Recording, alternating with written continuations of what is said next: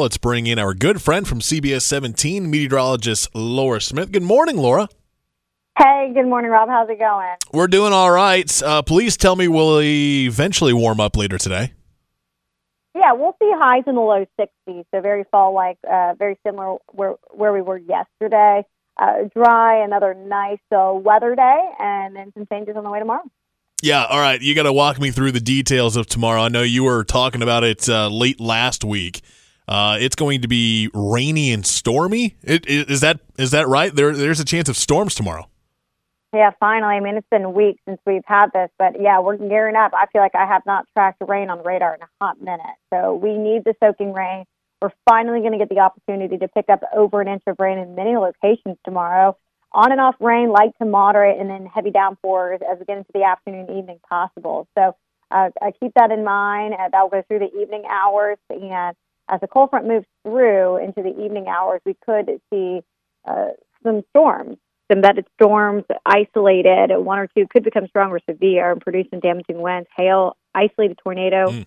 Not completely out of the question, but on the lower end. Uh, so definitely, it's going to be a rough commute if you are planning to hit the road tomorrow. Might even see some delays for travel up and down the East Coast, and then better travel for Wednesday.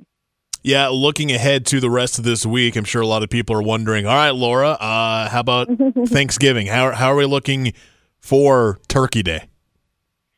Turkey Day looks fantastic. It's just getting there. It's going to be a little tricky. 50 for highs, partly cloudy skies, and a cool breeze. Other than that, we could see some showers once again on Friday before we get into the weekend, but highs will remain in the 50s. So that cool air settles in on Turkey Day, but it's going to feel like fall you're going to the Turkey Day runs. Oh, it's going to be perfect.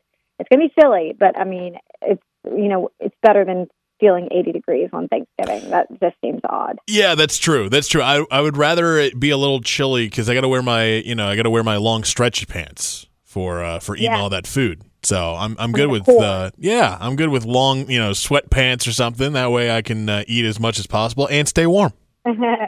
Cozy clothes. uh, Laura Smith from CBS 17. Thanks so much, Laura. We will talk with you tomorrow. Thank you. Have a good one.